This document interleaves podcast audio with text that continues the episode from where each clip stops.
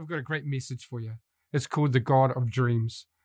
There's a verse in Genesis 15 that starts like this. This is from the voice version.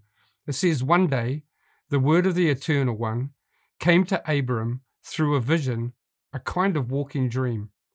Do not be afraid, Abraham. I am always with you, your shield and your protector. Your reward for loyalty and trust will be immense.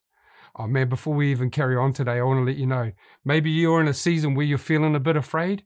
Well, God says to us in this verse, do not be afraid. I am with you. I will be your shield. What is he saying? I will protect you and I will be your reward. You know what? I reckon the best reward in life is that we have a relationship with him. It goes on to say, What could you possibly give me that would make that much of a difference in my life? After all, I am still childless, and Eliezer of Damascus stands to inherit all I own. Since you have not given me the gift of children, only, my only heir will be one of the servants born in my household. Immediately the word of the Eternal One came to him and said, No, Abraham, this man will not be your heir. No one but your very own child uh, will be an uh, ear for you. I, I got to stop again. I want to let you know we see Abraham doing something. He knows he's been called, but then he starts to make excuses and reasons for the things in his life not happening. And God stops him very quickly and says, Hey, let's not get into that. If I've made a promise, I'm going to make the promise happen. We're going to bring you back to the promise that's upon your life. God took him outside to show him something. He said, Look up at the stars and try and count them. Count them all if you can. There are too many to count. Your descendants will be as many as the stars. I'm pretty excited about this verse. I've got to stop again. I love this verse because it's kind of like God takes him outside and he says, Okay, what I want you to do is I want you to look up and I want you to count the stars if you can. And then I reckon there's a dramatic pause. And he sees Abram going, one, two, three, four, five, six, seven, eight, nine, ten, thousand, thousand and one. And he waits for a while before he says, There's too many for you to count. Your descendants will be as many as the stars. Do you know what God says about the prayers on our lives? Is what God wants to do is bigger than you can count. Doesn't matter how far you try to, God wants to do something amazing in us. And Abraham believed God and trusted in his promise. So God counted it as favor, as righteousness. I am the eternal one. Remember, I am the one who brought you uh, from Ur of the Chaldeans in order to give you this land to possess and pass on to your descendants. God wants us to dream big. He wants us to see beyond what we've ever seen.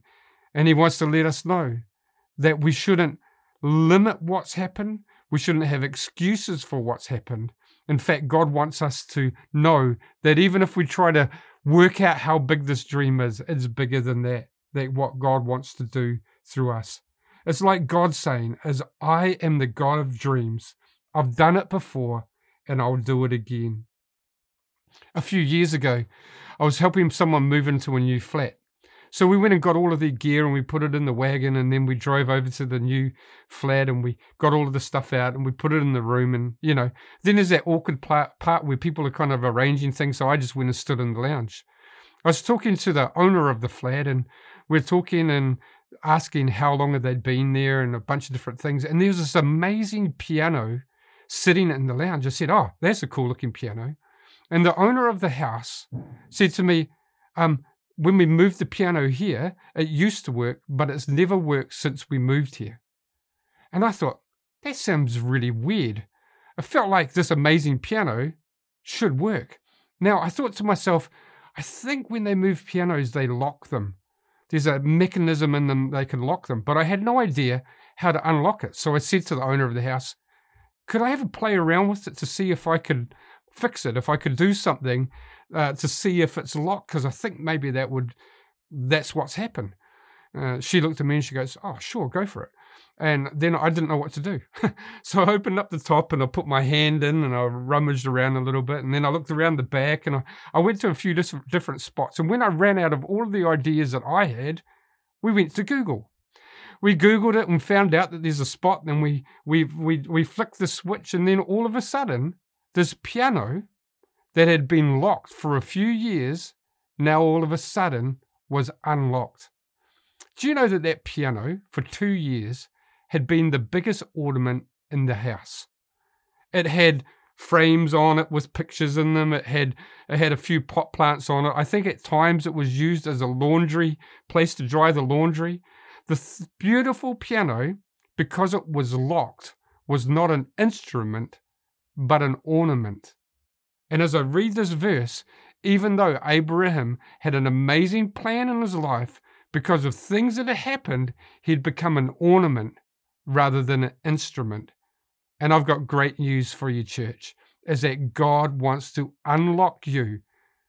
I know you're a pretty good looking ornament, but God wants us to be an instrument, and He wants to unlock us today. See, Abraham had purpose, he had a call, he had a call to greatness, but he was currently locked. He was praying for his son. And God is saying, Lift up your eyes. I want to give you so much more. And he's saying, But a son would be fine. And he says, No, I want you to lift up your eyes because I want to bless you and others through you as well. We need to take you from an ornament to an instrument. He wanted to give a generational influence through Abraham. He wanted to bring multiplication, not just adding. Uh, he wanted to give so much that he could not count what God was going to do through him. Like the stars of the sky, you could not count your offspring or the sand on the seashore. If you could count those things, then you could count what God's about to do. He says, Come out of your tent, come out of your limit, come out of the thing that's holding you, locking you as an ornament when you should be an instrument. Come out of your limit your vision is about to go sky high. I want to say to you today, whether it's your first time you've been on here or whether you've come along and joined us a whole lot of times, I want to let you know I want you to dream. I want you to dream. I want you to dream. Number one, if you're taking notes today, is do not fear. I'm the God of dreams. God says, I'm your strength. I'm your courage. I'm your health. I'm your hope. I'm your supplier. I'm your defender. I'm your deliverer. I'm your forgiveness. I'm your joy and I'm your future. Dream. God wants to be your shield and great reward. Do not be afraid. Do you know that fear is the opposite to faith? And we need faith to dream. So, therefore, fear is our opposition if we want to dream. I'm going to tell you today dream. So, therefore, you've got to overcome that fear in your life. When we're depressed or we're anxious or we're hurt, it makes us lose sight of our dreams. The enemy throws these things at us as an antidote to your dream. Because if he can get you to fear, you take your eyes off the dream and you put them on the circumstance. And God says, Don't fear. Again and again, God says, Don't fear. I want to be your shield and your very great reward. If you're fearing here today, if you've got things that are taking your attention off the dream that God has in store for you, God says, I'll be your shield. That's a pretty great shield. He says, Do not be afraid. I'm the God of dreams. We need to dream. Abram had a dream. Isaac had a dream. Jacob had a dream. Joseph had a dream. Moses had a dream. When we call, uh, when God calls people, He gives them dreams, and He's calling us, and He wants you to dream. He says, I am the God of Abraham and Isaac and Jacob. In, in, in fact, in Exodus 3 and 5, it says, Do not come any closer, God said. Take off your sandals, for the place where you are standing is holy ground. And then he said, I am the God of your father, the God of Abraham, the God of Isaac, and the God of Jacob. And at this, Moses, Moses hid his face because he was afraid to look at God. And the Lord said, I have indeed seen the misery of the people of Egypt, and I have heard them crying out because of the slave drivers, and I am concerned about their suffering. So I have come down to res- rescue them and bring them up out of the land into the good and spacious land, the land flowing with milk and honey. Sounds like the Waikato. We've got bees and we've got cows. Milk and honey, just in case you didn't know. See, God says, I've called your ancestors to dream, and now I'm calling you to dream as well. In the, uh, uh, I'm the God of dreams. I've done it before, and I will do it again.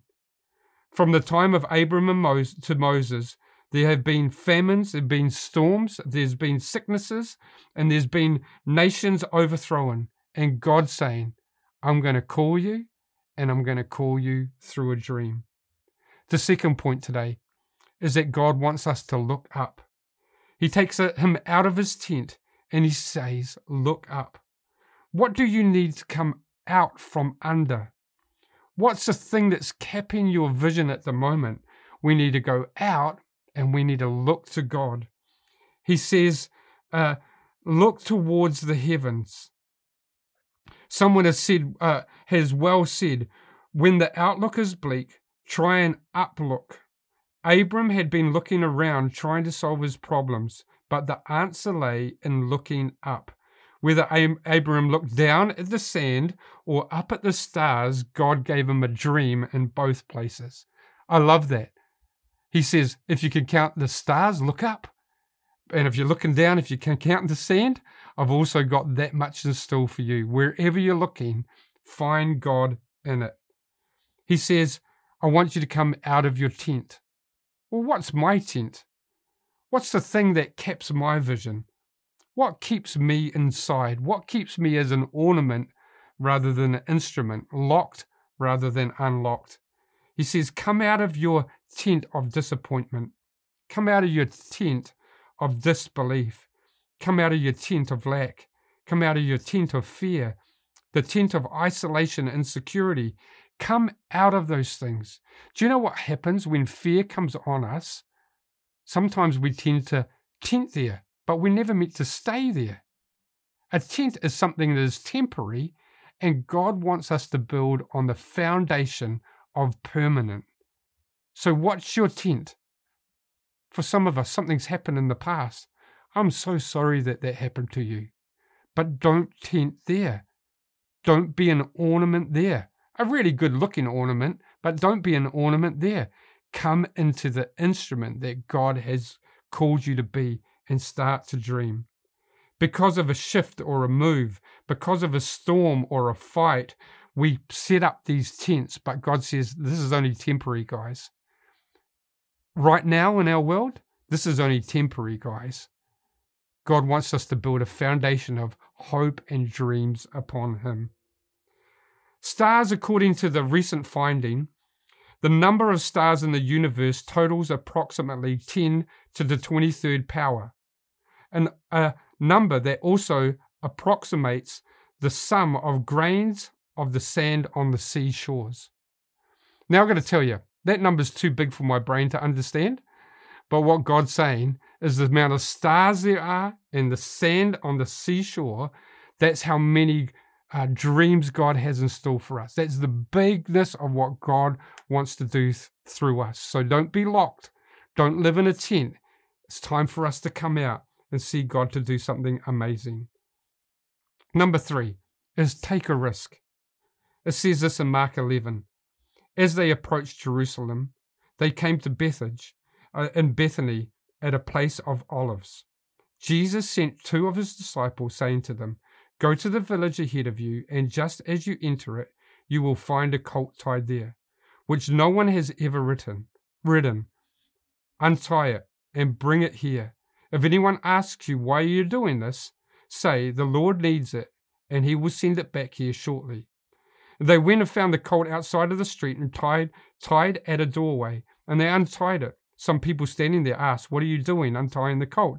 And they answered, As Jesus had told them, and the people let them go. And then they brought the colt to Jesus and threw the cloak, uh, their cloaks over it. He sat on it.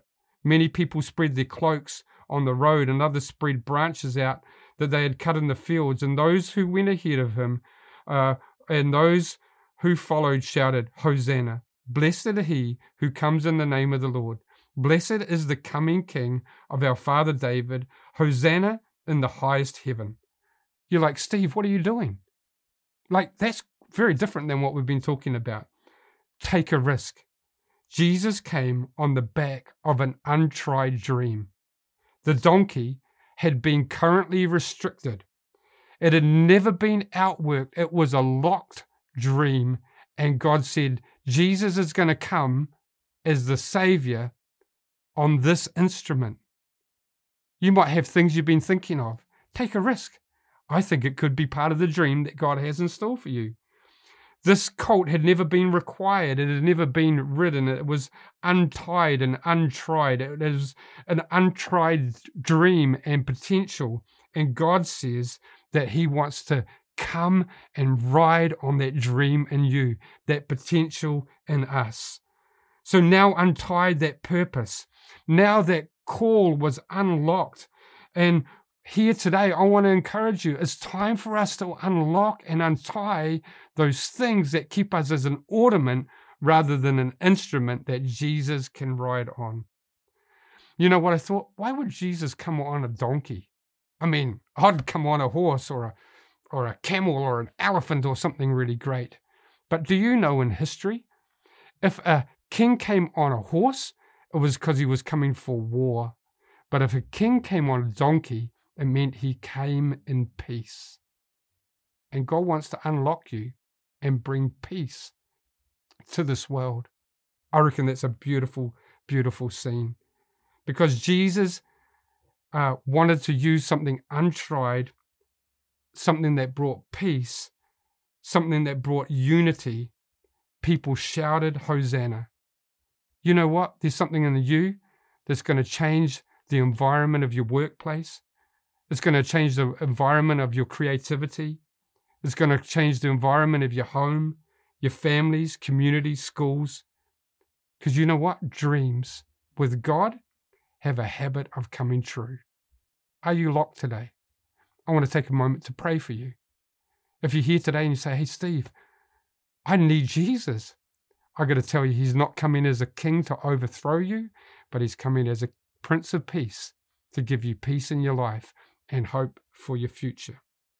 If you're here today and you're feeling locked, I want to pray that God would unlock that amazing ornament that you are, and He wants to make you an incredible instrument that would change our planet. See, Jesus doesn't come as a conquering king, He comes as a prince of peace for us today. Maybe fear has overwhelmed you and you've made a tent. Come on, it's time for us to get out of that temporary place and start to build on the eternal. We're going to pray. Mighty God, we thank you that you're here. we thank you that you're hope, and we thank you that you're our shield and our very great reward, and we need you. There's some of us, Lord, that have been living in tents, tents of fear and insecurity. Our past has got hold of us, but today we want to come out and we want to look up and see you, and we want to look around and we want to see the promise and the dream that you have in store for us. Today, help us to dream, God. Help us to dream. Dream. God will make your dreams come true. So we pray today that dreams would be revived. We pray that dreams would come alive. Untested tr- dreams would be ridden on so that something amazing would be able to happen in our community, in our world, because of the dream that you would come on. We thank you, God, that you are our hope and we put fear to the side and we pick up, Lord, your dream because that's what you have in store for us. And if you're here today, doesn't matter wherever you are, you might be sitting on this on a beach. You might be sitting in your lounge room. You might be driving in your car listening to this. If you need Jesus, I want to pray for you. I'm going to pray a prayer. I'd love you to repeat it after me.